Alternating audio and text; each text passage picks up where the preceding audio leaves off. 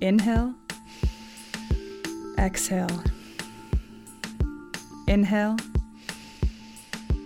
Exhale. Hello. You are listening to Well Creative, the podcast that puts wellness into creatives. Every episode, we talk to you, our listeners, and to a special guest as we delve into an industry and lifestyle that truly needs some wellness sprinkled onto it. Hello, my wonderful Well Creative listeners, and welcome to another episode of Well Creative. So today, it may sound a little bit different because I'm not in my usual venue for recording. I'm actually in Belsize Park at PhysioEd Medical, and I'm in a treatment room with Nikki Franklin. Welcome, Nikki. Now, Nikki is our clinical standards supervisor here at PhysioEd Medical, and she's also a physio, which you may have met. I'm sure some of you will have met her. I've known her for a long time. Hello, welcome. It's so nice to have you chatting to me. Thank you. And obviously, the podcast is associated with you guys, and you're a big supporter of the podcast, so it's so nice to actually chat to you. Yeah. I wanted to just sort of get you on here because I'm such a huge fan of everything physical. Mm-hmm. And I've mentioned this a lot, and people who follow me on Instagram, etc., kind of know that that's my passion, as well as the mental side of yoga. But I really wanted to talk to people about the benefits of looking after themselves physically. Mm-hmm. So can you just sort of tell people a little bit about you and who PhysioEd as a brand work for, because most of the episodes I've said the go-to physio for the entertainment industry. Thank you very much. But yeah, just in your own words, kind of. Yeah, no worries. So I'm Nikki Franklin. I'm one of the physios here at our Belsize Village branch, but we also have a clinic on Harley Street as well, which is where I initially started working for the clinic. Over 10 years ago now, I'm afraid to say, which is a long time. But so we specialise in looking after the performing arts sector. We are private MSK physiotherapists, so we specialise in musculoskeletal work, but with a keen interest and speciality in the performing arts. So whether you're a musician, actor, singer, dancer, or all of the above, we can cover your needs and your physicality requirements for what you do for your workload. And I think anyone can benefit from the way we treat in clinic, so you don't have to be a performer to come to us, but we try and work in a way that gets you back to your optimized level to do what you need to do, and that obviously suits the performing arts sector because keeping you fit and active and doing what you do keeps you in work. Yeah, I mean, I remember, so I went to the Royal Academy of Music, I think about 6 years ago now.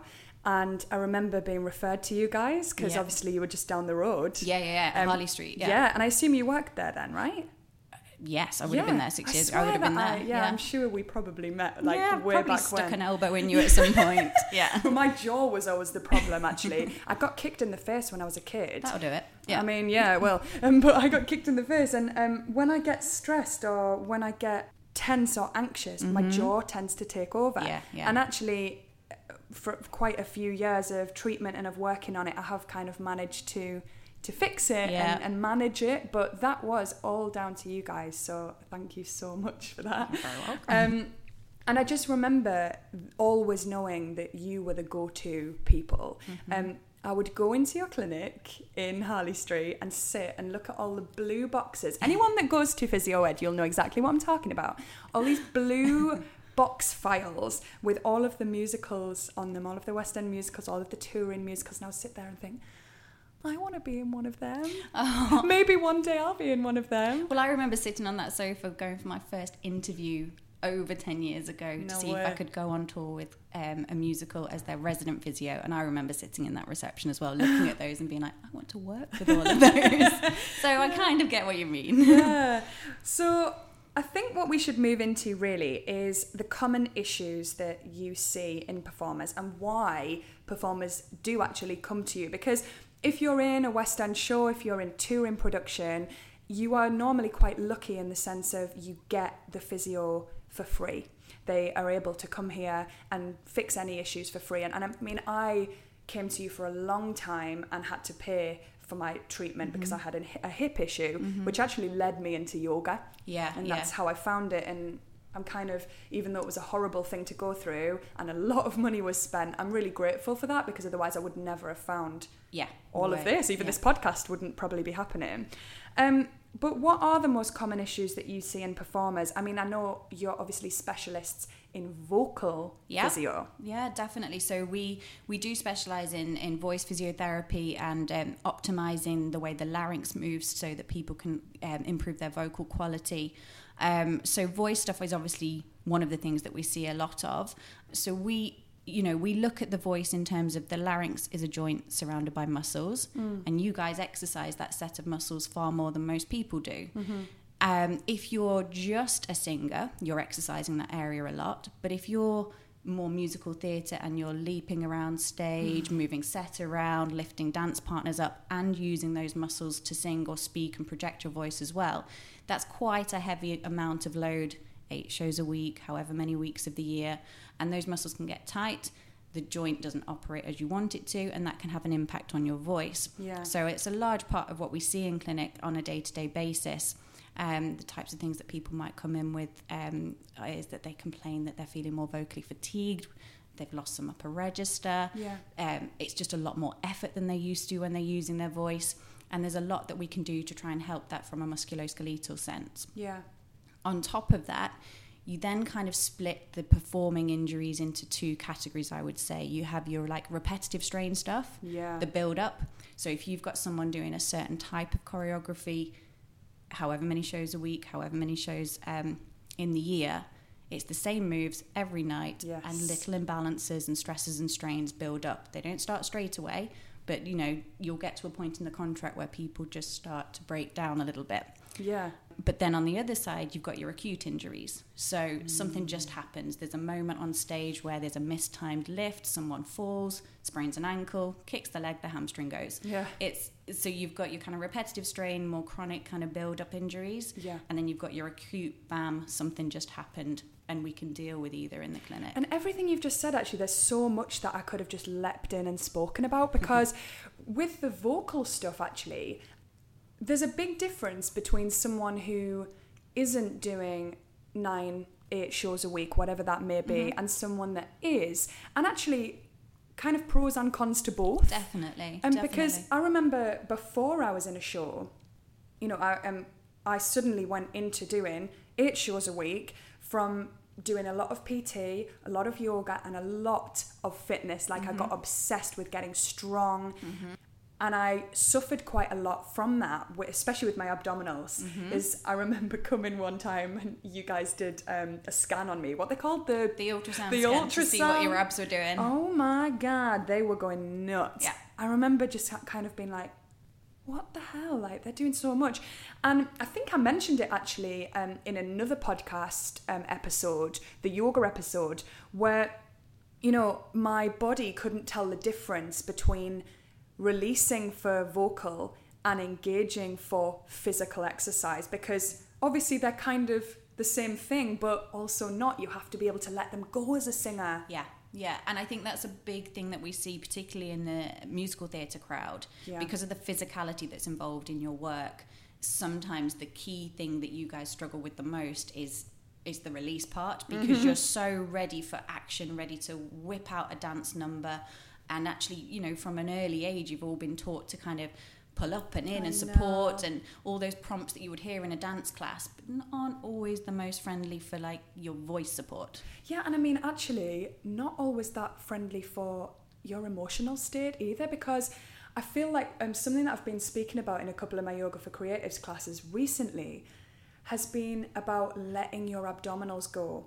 And as much as that is, of course, important, as we've just said, for the singing voice and for being able to sing, it's important emotionally as well. And maybe this isn't something that you come across as a physio, but as actors that are listening to this, in order to be receptive and to feel emotion, you actually have to let go of that gut area.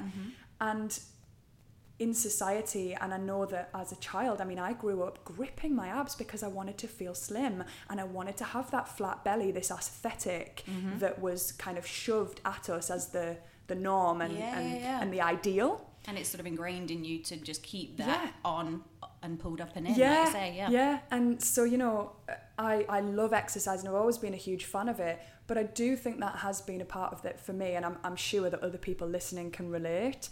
And in this industry as well, I'm probably veering towards dancers here as well, is the aesthetic, is what you're kind of told to look like and what you think you should look like. And yep. I do think that has a big impact as well. I think so, because I think what we can see a lot of in the clinic is if, especially just going back to the vocal stuff, if a client comes in and their issue is related to, you know, certain muscles working too hard and not being able to let go in certain areas, when you delve a little deeper about, okay, what's your role on show?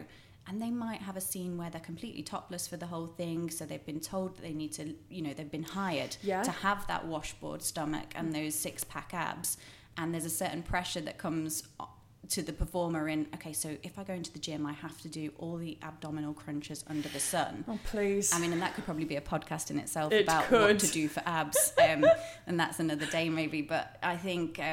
that can play a huge part in how they hold tension in their body, and sometimes they just need education on that side of things to help them out. I mean, I think we should expand on this a little bit, actually, because, I mean, I have had friends and have friends who have seriously impeded their performance because they've just crunched and crunched and crunched.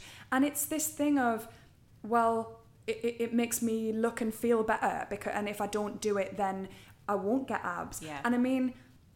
I'm sure you will agree, and as a PT, whenever someone wants a strong core and wants a six-pack, which let's let go of that, but I'll honour it for a moment, is the, you know, compound exercises, like your full body weight squats or your deadlifts. That's what's going to get you that strength there. And actually, just doing a crunch is working the superficial muscles. Absolutely. And it's not a functional movement. No, in life, when do you need to sort of crunch yourself into a prawn position? Unless you're playing a prawn in the show that you're doing, but it's not a functional movement, and you can absolutely work your core, work your deeper level abdominals through many, many other forms of exercise that are actually a lot more functional. Yeah, I mean, the superficial abdominals, and generally the abdominals are meant for stabilisation, right? Mm-hmm. And I mean, you actually referred a client to me who's a bit older, and one of the first things that I noticed was just his balance and that sort of stabilization that wasn't quite there, and just working things like on all fours, just lifting one arm. I mean, that's stabilizing your core. I mean, I'm not telling you all to do that every day, but it's just, what are those muscles for? And I feel as a PT, and obviously I'm so passionate about anatomy and getting things right for people's movement, is that I want people to understand what their muscles are doing for them. And obviously, something that I did an Instagram post about it was when we're sitting down, which we both are now, our lower backs obviously are in flexion, which is kind of meaning they're curving. And if you're sitting like that a lot, which we do in general, and then you're crunching as well, which is pulling you inwards, drawing that body together, I mean, you're going to end up with lower back pain. Oh, totally. There's a lot of muscles that, you know... when you go into that extreme flexed position, there's a lot of muscles that attach into the lower back, and if you're only really hammering in on those guys, it's just that imbalance that gets generated. And yes, you know, the stress and strain on delicate structures like the lower back, it definitely can be heightened. Yeah, it's all about balance, everyone. Do everything. Do it all. Anyway, let's move away from that, because I could go on and on about that. What we would like to sort of move into now, I think, is the importance of a physical and mental routine for creatives. Yeah, yeah. Well, I think as physios, what we definitely see is the impact of a physical injury or a physical ailment or problem. It will have a knock-on effect on an individual's psyche. If you think of it this way...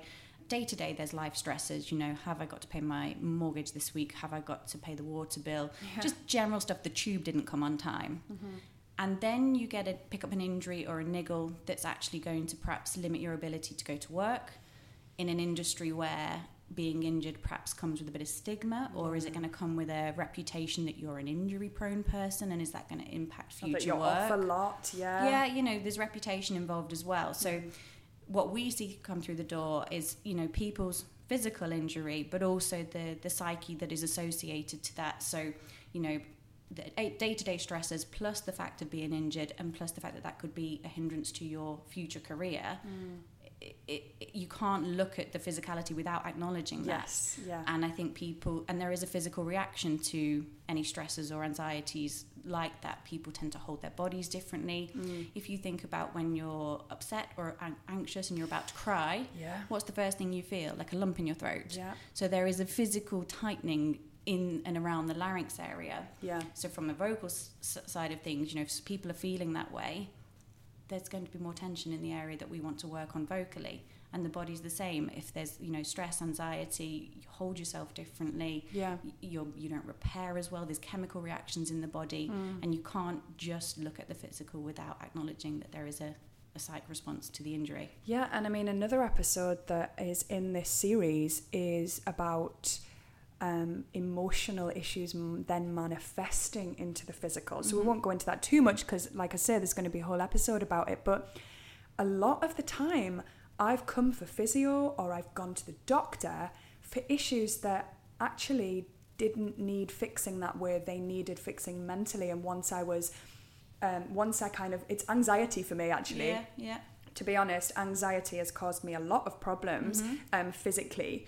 And it's amazing. It's what it can actually do to you. Mm-hmm. And obviously people will spend loads of money on that when they actually might not need to. They're treating a symptom rather than the cause. Yeah. But I mean, how do you know that? It's different, especially if, like for me, I get really bad IBS. Well, immediately I was like, what have I eaten? Yeah. You know, we instantly look to that. And actually I think, especially through Yoga for Creatives, I'm trying to get people to look and get to know their bodies and their minds better mm-hmm. so that you can start to identify, oh, that maybe is coming from there, or you know, get to know yourself a bit better. Absolutely. And I think everyone, especially people that do use their bodies for their work in a sense that you guys do for performance, the more you know about you and your baselines and any areas that could be potential problem zones, either mentally or physically, the better you will be at optimizing yourself for a long-term career. Yeah.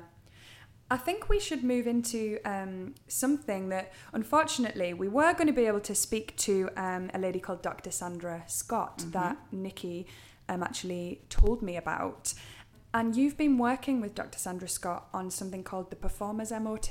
Correct. So Sandra has started up exactly that, the Performers MOT, which in a nutshell basically looks at, it's a physical and psych screen where performers can come and have a full kind of 360 MOT type service where any areas of vulnerability or potential injury are highlighted and plans are put in place to help bring people to that optimized level, whether it's psych, physical, or an overlap of the two, because they can be quite cyclical and one will feed the other, and bringing people to a level where they can sustain performance load and be the best that they can be. That's fantastic. I'm really looking for, I mean, Dr. Sandra Scott sounds as if she's a busy lady. Sandra works very, very hard, but we feel very lucky so that when clients do come into the clinic and require that kind of additional support, we've got that link to excellent network of clinicians like Dr. Scott.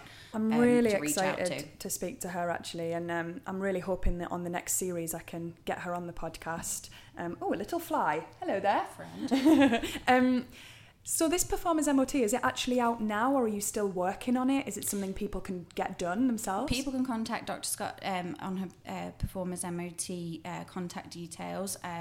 We'll pop them in the notes at the end anyway. Yeah. So, yeah. So you can already start reaching out to her and booking as and when. Oh, brilliant. That can be done as in lots of different ways. You can sort of do group sessions or individual, and it's happening now, so fantastic. You can have your psych screen through Sandra Scott and your physical screen through me and PhysioEd. What a pair. Just needs me involved now, huh? Yeah. I'm joking, ha. Okay, so let's go into hypermobility. Now, I think this is something that a lot of people will be interested to hear about. Hypermobility kind of comes with a little bit of stigma around it. I feel like people instantly think that it's a really bad thing if you're hypermobile naturally. But do you kind of want to speak firstly about what your interpretation of hypermobility is, and then we'll go into it, into how it can hinder a performer and also what you can do if you are someone that is hypermobile. Yeah, so hypermobility is quite a broad term, and I think as well that can sometimes confuse people because it can, they don't fully understand what it means, and there's definitely lots of different types and lots of different scales. So if you're in more the EDS scale, your entire being, your connective tissue is more lax than other people's. And, you know, that at the extreme end, I could pull the skin on your arm and it would stretch. Wow. Pretty far across the room. Jeez. So there's some pretty extreme levels, and that's just not at a superficial level like the skin, but, you know, the digestive system gets impacted by that, the joints, the tissues. That sounds quite serious. It's a pretty big deal. And again, it's just like knowing what you have and how to manage and putting things in place that help it.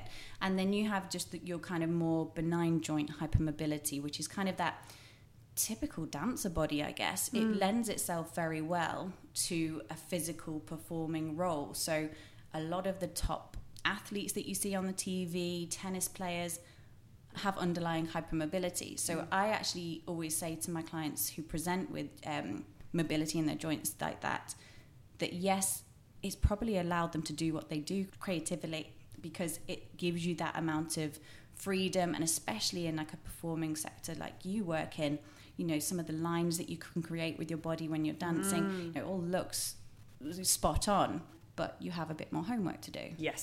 So, you know, with the mobility, you need stability. Yes. And you need to be able to support your delicate structures, your joints, by keeping strong around that level of flexibility.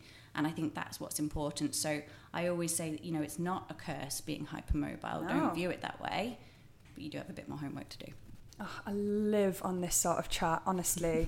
The whole thing with like mobility and stability is just amazing to me. And when I first started sort of doing a lot of anatomy homework and stuff, and learning about certain joints and how to protect them, I love it. And it informed my teaching and my own body so much. And we're not telling you guys as you're listening to, you know, go off and do an anatomy degree or anything, but if you do get to know your body and, you know the exercises that will help you be strong and flexible, stable and mobile, then you're going to benefit no end. Something that, if you kind of want to hear on a yoga point of view, when I did my level 1 yin yoga, which, oh my god, I've spoken about this so much, anyone who's listened to this series must be like, Jess, get over yin yoga. But in the level 1, we chatted about compression and tension. So tension obviously being muscular, compression being bone. So bone on bone. And when I understood that, you know, once you got rid of tension in certain areas, you would meet bone on bone. Obviously, you can't go any further. Once you meet bone, that's your end point. Your end point. And once I kind of, we did this whole lecture where we were looking at different people's bones. And it's incredible the difference in people's bony structures. Totally. And it kind of made me understand, so people that are hypermobile, or that have, when we say hypermobile again, if you put your arm out in front of you, I mean, my arm is pretty straight, and from my elbow, my forearm just goes straight along, I think. It's pretty straight to me. She says it's pretty straight. She's the expert. But for some people, that forearm may slightly go down. So what Jess is sort of implying is you can almost extend the elbow past the point of straight. Right. Yeah. Thank you for clarifying. I was just thinking they've not got eyes in here. I'm new to this, you know. But obviously, if you hang out in that area all the time, you're going to run into trouble.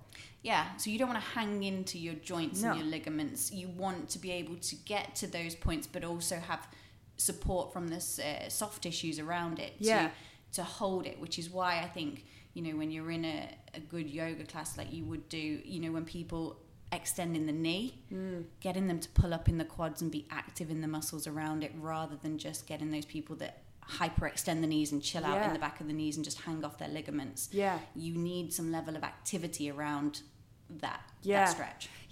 And the other thing that we learned though was that, I mean, most people that are hypermobile as such will be hanging in their joints most of the time if they're not aware of their body. Yeah.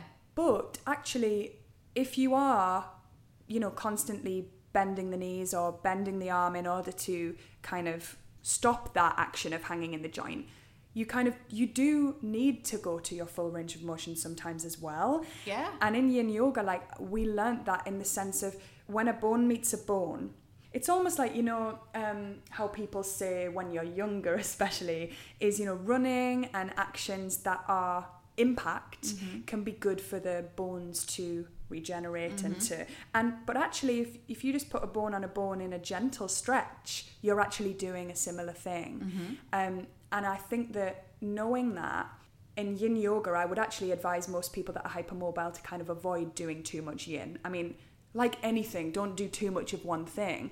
But also knowing and learning that you should be going to your end range sometimes. And also their level of flexibility, that end range for them that looks more than most people's end range is their norm. Yes. So you shouldn't have to avoid using your body how it can be used, but just being educated to know that, okay, my body type can go there.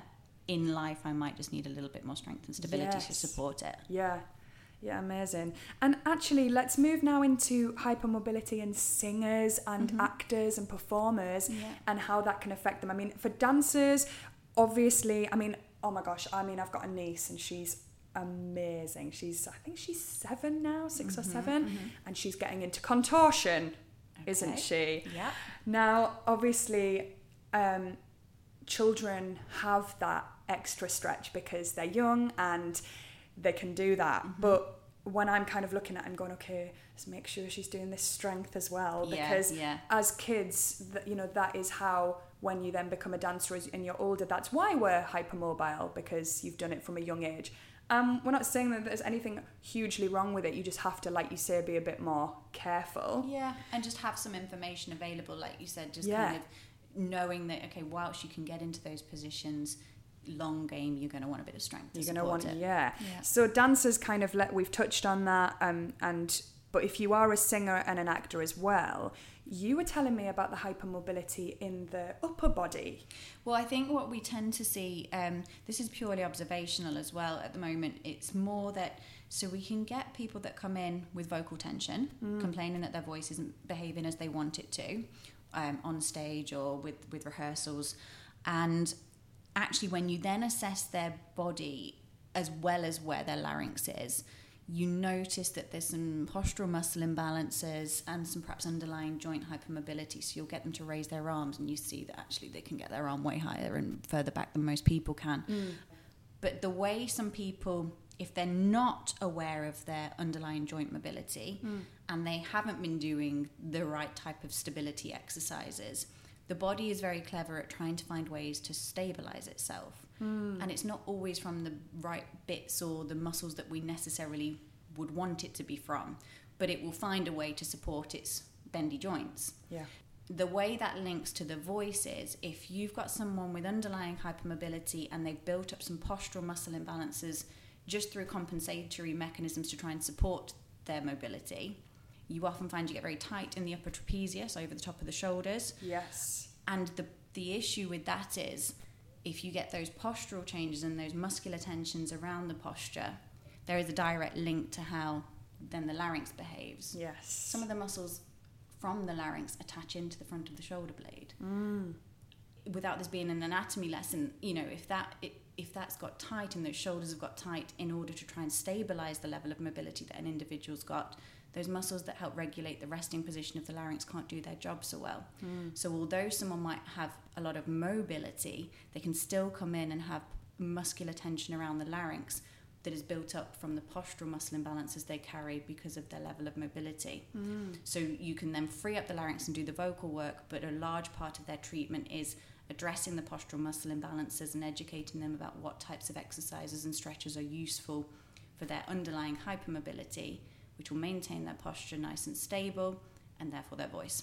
That's fascinating. That's really amazing. I think that actually people are going to really benefit from listening to that. And I mean, I think that's really, really interesting. And finding the balance between strength and flexibility, mobility and stability can be quite difficult, I think, especially if you don't have the knowledge about it, and especially if you are a performer. I mean, I think that as creatives, we all have similar minds, and in order to feel okay, I know that I certainly kind of, I don't want to use the word obsessed, but I get focused on something and then I want to do it and I want to go for it, and it makes me feel amazing. And I went through a phase like that with handstands, and then found that, my gosh, my neck is so tight and my chest is weak and tight, and you know, I've had to work on all that sort of thing, and it actually did impact my voice. But with strength and flexibility, how would you say that the best way to work around it is? I mean, when I teach passive and active stretching. So passive stretching is like your yin yoga, where you just completely let go and release and allow the body to do what it does and to go to your personal limits, endpoints. Whereas with active stretching, I'm thinking a lot more straight spine or engaging through the opposing muscle. So if you are thinking about your split, for example, your back of your leg, your hamstring, engaging that thigh muscle helps to engage everything, and turning that hip flexor down. Release, I think, I mean, it's all dependent on what your end goal is and what you're trying to achieve. And I think with stretching, you always have to bear that in mind. You know, like when people ask us, what should I do in a warm-up? Should I hold a static stretch, or should I be doing more of a dynamic stretch? Think about the purpose of what a warm-up is for. If you're doing it pre-performance, it's to get your body ready for the activity it's about to face. Yeah. So just maybe standing and holding a hamstring stretch isn't going to be that beneficial, but actually getting some movement and dynamic fluidity with a dynamic stretch is going to be more beneficial. But still bearing in mind the speed you're doing that, you know, you can still, you have to be careful whatever you choose, but I think you just keep in mind the end result and what you're trying to achieve, and that's how you sort of choose what stretches and when and how best to go about it. When I did my first level 2 personal training before I then did the level 3, the first thing we learnt was dynamic stretching. And just for you guys that are listening, just imagine if you're standing up and you swing your right leg forward and then let it go back. It's swing it forward, let it go back. That's a dynamic stretch of the hamstring, the back of the leg. And learning what that meant and why you did it. And actually now, because I teach spin a lot, I mean, it was one of the first things I ever taught. And seeing people before a spin class do static stretches, even though, you know, it's not as dynamic as running or something like that, it's pretty physical. Well, it's still really physical, and I obviously can't go over to them and be like, you should be doing this, but but like, it's interesting, isn't it, that that people don't know these things. People don't know. And I still, to this day, as a personal trainer, will start with dynamic stretching. I mean, depending on what we're doing, but most of the time. Get the body ready for the activity that you're going to put them through. So I think that we should go into our voicemail. So we've got a little voicemail sent by Hannah Stratton. Okay. Now, Hannah was in School of Rock with me. She started doing yoga with me quite soon into the contract. We were in it for 2 years together. And Hannah has been through kind of ups and downs with her body, and she has spent a lot of time here in this clinic. Thank you, Hannah. So yeah, let's hear from Hannah and see if we can kind of learn anything from her experiences. Hello, Jess and Nikki. It's Hannah. I'm absolutely thrilled to be part of this episode, and I'm just going to crack straight on. So I've always been interested in fitness, but I was drawn specifically to yoga about 2 years ago when I started School of Rock and met Jess. And I, of course, had a plethora of excuses, the classic excuses. I'd love to do yoga, but I'm not flexible, I'm injured, I'm nearly 30, etc., etc. Of course, Jess quickly dispelled those myths, and I'm ever so glad she did. Having an injury, I think, was a blessing in disguise, simply because I had to learn the hard lesson of being kind to myself and being patient with my body. I was referred to PhysioEd a few times throughout my contract, which was just so valuable because I learned a lot about my body. I learned where the problems were coming from. I got exercises to help prevent the back spasms that I was having, and I learned, you know, what was aggravating the problem, and I was able to work on that alongside Jess. And it was wonderful because I'd come back to Jess, and of course she's extremely well informed, you know, with all the physical side of fitness. But she's also very in tune with her mind and taught me to be so also. And I think that was extremely important because I learned that I had little triggers like stress or putting too much pressure on myself, which in this industry we do a lot without even realizing. Even simple things like going to auditions, you know, I realize I'm not breathing. I'm not breathing at all. My shoulders are up around my ears. I'm causing tension and I'm wondering why the next day I feel ill or angry or tight. Mm-hmm. So I would say that if you are debating getting into yoga or fitness in general, there is no debate. There are so many easy ways to get into it, gentle ways. If you don't want to go the whole hog, you can do Jess's beginner videos, you can drop into her classes, treat yourself to a session at PhysioEd, get to know your body, alongside getting to know your mind, of course, because it will definitely be worth it. It has certainly been worth it for me, and I think it's safe to say that I am proof that it helps. I mean, 3 years ago, I was signed off a show for a week and a half, and I ended up on diazepam for a spasm that I had no idea where it was coming from or what to do, and it stressed me out, and I was overly cautious for a year, and now I'm throwing myself into handstands, gently and carefully, of course.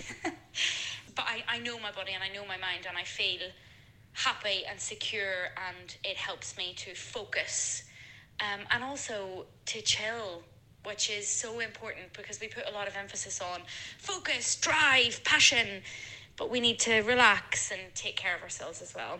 Anyway, I will stop nattering on now. I am really looking forward to hearing this episode because I have massive respect for both of you, and I'm sending you lots of love. Great. I didn't pay her to say any of that. I did on the sly. I think she raises quite a lot of really good points there. Yeah, she does. And ties a lot of things together quite nicely.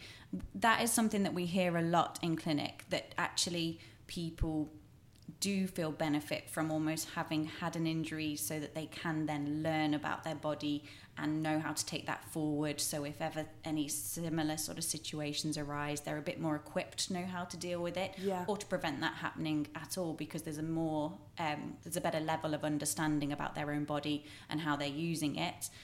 And she touched on, like we have, you know, the kind of link to the psych and the physical reactions in the body.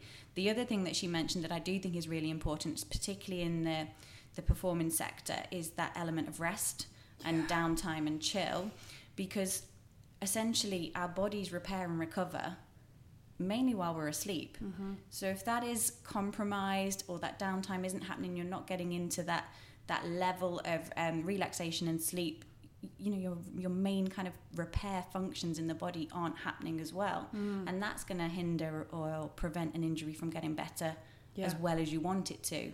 And then if that slows down, you get more stressed about it, and it's just, you know, it feeds this cycle of, and rest of it all. Isn't something that we're used to as performers and creatives, because actually, and this again is, all these episodes link so much, because in a lot of episodes we mentioned about the rest and digest system and how actually we're not used to that because we need to earn money and we're self-employed, and when you're resting, you're not doing that. And also we're kind of told that if we're not creating our own work all the time, or if we're not being proactive, that we're actually failing. And I have been through that. I mean, that's how I started going to therapy, because I could not switch off.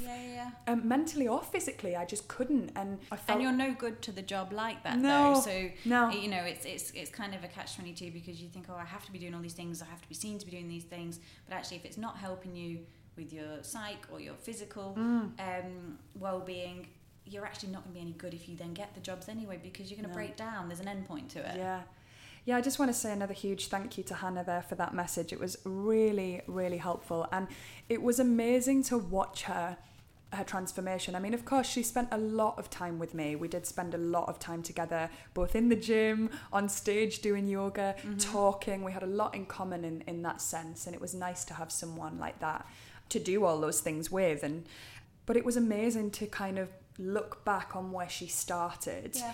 Mentally as well, mm-hmm. and what the yoga did for her, but also, like you say, what the injury did. And I mean, I learned so much from my hip injury that mm-hmm. I had. Mm-hmm. And actually, performers and creative people, they want to know their bodies, they want to understand. Totally. I mean, some people kind of are like, oh, okay, just fix it and move on. Yeah. But I mean, I have a client, actually, a Skype client at the minute, and it's kind of a shame because I'm not there in the room with her, but she just wants to know everything. I mean, yeah. I was holding up, do you have the team atlas? Yeah. Right. Just for everyone, it's the biggest like anatomy book you could imagine. It's so heavy, and I was holding it up to her on the screen, and she was like, "Oh yeah, I see where that is." And it's helpful. Yeah. It's helpful to know your body. And sometimes we get clients that come in and they'll ask loads of questions, and then they'll apologise for it, and they're like, "Oh, sorry, you know, there's so many questions." And I'm like, "It's your body. Of course you want to know about this. I don't mind."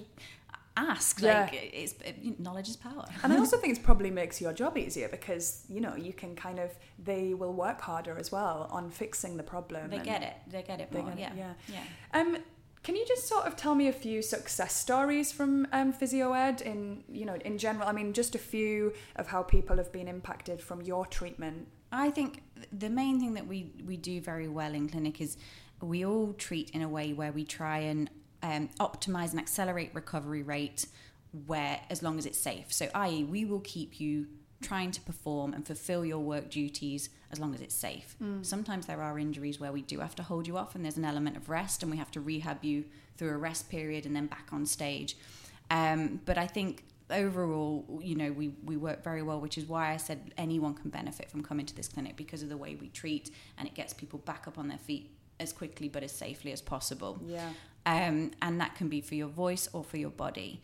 And I think the most satisfying kind of, I guess, success story that you can link to the clinic is that of the vocal stuff. When people come in completely distraught, thinking their careers are over because they've lost all their top notes, they've got no range, they think they're never going to get employed again because they've just not got the voice that they used to have. And then actually when you dissect that, assess them and give them the information that actually this is purely muscular restriction. There is stuff we can do to help this. Yeah.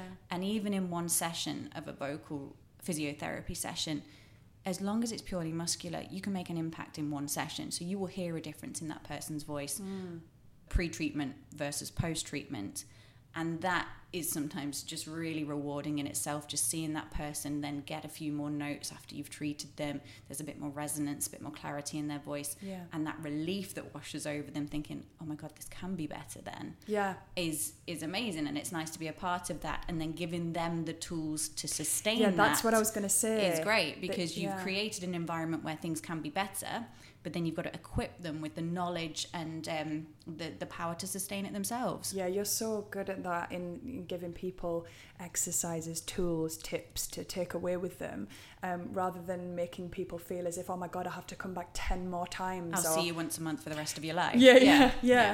And actually someone did once say to me on the show, because I was getting a bit stressed about having to go to physio about my jaw and the tension that I was sometimes getting when I was getting stressed.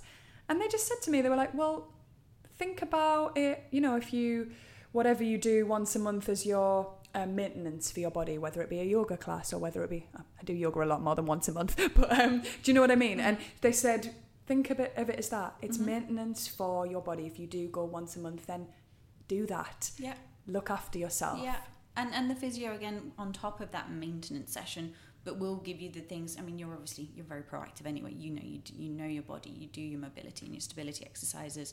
But if you are getting to a point where things do keep rebuilding up and reoccurring, you know, our staff will give you tools to strip that back as to why it's building up. So is it some postural imbalances? Is it a lack of stability? Is it a lack of mobility? Is it a bit of both? And then work on that. So if you think of your injury in the middle of the page, there'll be lots of things feeding into that as to why it's got to that point. And we can strip those back and give you the tools to look after it. Yeah. So I think we should start to wrap up. So the one thing that I would like to ask you as a question for our listeners is, what would you say to someone who knows that they're injured? And I've kind of come across this in the past where they know they're injured or they know they're in need of strengthening or stretching or massage, but maybe they're putting it off because they don't really want to either admit it mm-hmm. or they have financial worries regarding it. Yeah, I think you have to get it assessed. If this is your career choice, it requires you to use your body in a very specific way and in lots of different ways, and you have to optimize your tool. So although it might look like an initial outgoing short term to go and spend and have a physio assessment or a treatment, the long game is the sooner you get on top of whatever that problem is, the better you're going to be, and you may be reducing time off that you have to have as rest, which is going to cost you if you can't work. So I think you've got to sort of weigh up that initial outgoing as a short term hit. Yeah. But actually, you're probably going to be saving long term because you're investing in you, and hopefully there won't be further costs incurred because you catch it early. Yeah, no, that's brilliant advice. Thank you so much. And I kind of want to put out there as well that not that long ago I did something called the 5-minute fix, which I did it for free for a while, where people could get in contact with me and say, look, I'm having these physical or mental issues. Have you got any yoga or training things that might be able to help? And if I could do it within, the 5 minutes, then I would send them a little video. Mm-hmm. And then I would say, if there was anything else, I would refer them to the relevant professional if I couldn't deal with it. But, that is still running. And I think that...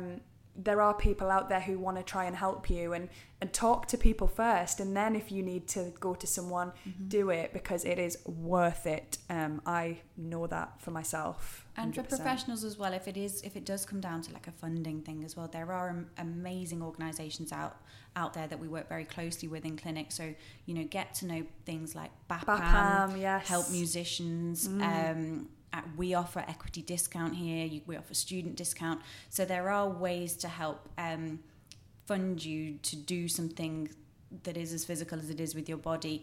And if you're coming into trouble, they're definitely ones to look up and know and have in your little black book of go-tos, because they're amazing. I'll put that in the notes of the podcast as well, guys. So thank you so much for coming onto the podcast. It's been a really lovely one. I've enjoyed it so much because I love this shit. So your social media links, tell them where they can find you and what you guys are up to, if you've got any workshops coming up or anything like that. Sure, we have, we're on Instagram, Twitter, Facebook, we're at PhysioEd Medical. We have a couple of things coming up. We have a workshop coming up in November, which is it's actually linked in our bio on Instagram at the moment, with Jamie Borg of Nine Hypnotherapy. Yes. And it's targeted at singers. For kind of self-hypnosis and mindfulness techniques to optimize your performance within the singing capacity. So I think he's sort of looking at any people with performance anxiety or any issues, but he's a clinical hypnotherapist used to working with performers. Yeah, he's athletes. Definitely one to look up, guys. I'll put his details in the notes as well. His the link to his course is in our bio on Instagram, so check that out. And any other kind of future workshops, events, or things that we have going on will always get posted on there. Brilliant. And the one to mainly look out for is the launch of our new clinic on Wimpole Street. Yes, of course. On the 4th of November. Excellent. Well, by the time this goes out, it will be open. Yeah, so we've got Belsize branch, which won't be as new now, which has been open 2 years, and then Harley Street is shifting to Wimpole, which is really exciting. How brilliant. So it'll be shiny and new. Fantastic. Well, thank you so much, Nikki. I'm going to go into the now, which is our mindful music section. So today, guys, I've got a wonderful track for you that I have chosen. It is Caroline Kay, and it's called Always You, which is from her latest release, Tricks, and it's on all music streaming platforms. Give it a listen. Try and absorb what we kind of spoke about today, because I think this episode was quite intense. Wonderful, but I think that it's a lot to digest. So as you're listening to Always You by Caroline Kay, enjoy it. Let it digest. Thank you so much, Nikki. Thanks.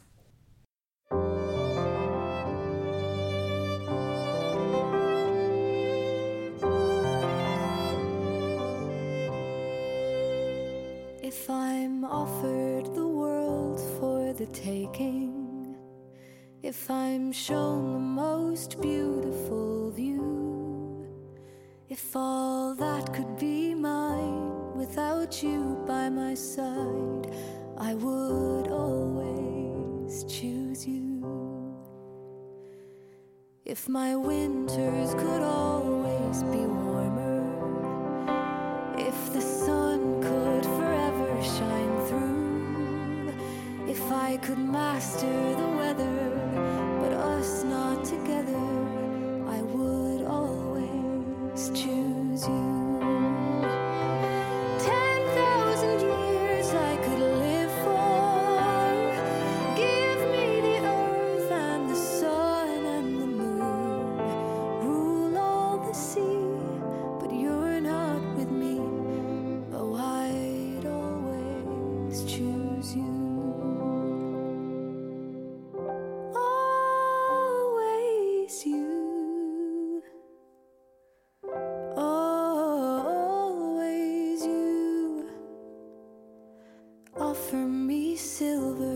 But it's you that I live for.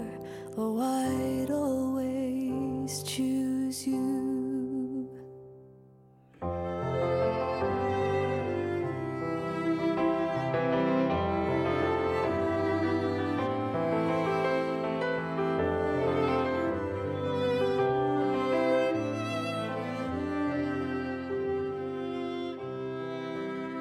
If my dreams could come find me tomorrow, all the dreams that I hoped would come true, well, I'd walk away. If you couldn't stay, I would always choose you.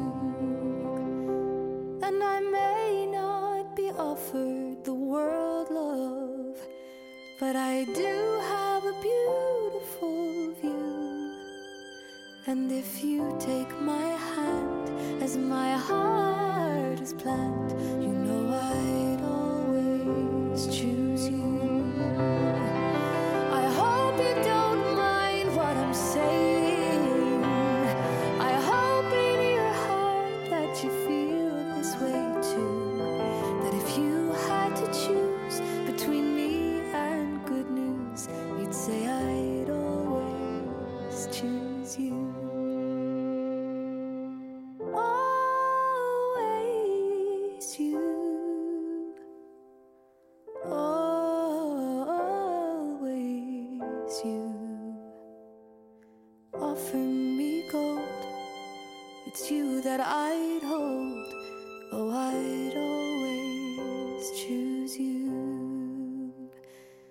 I would all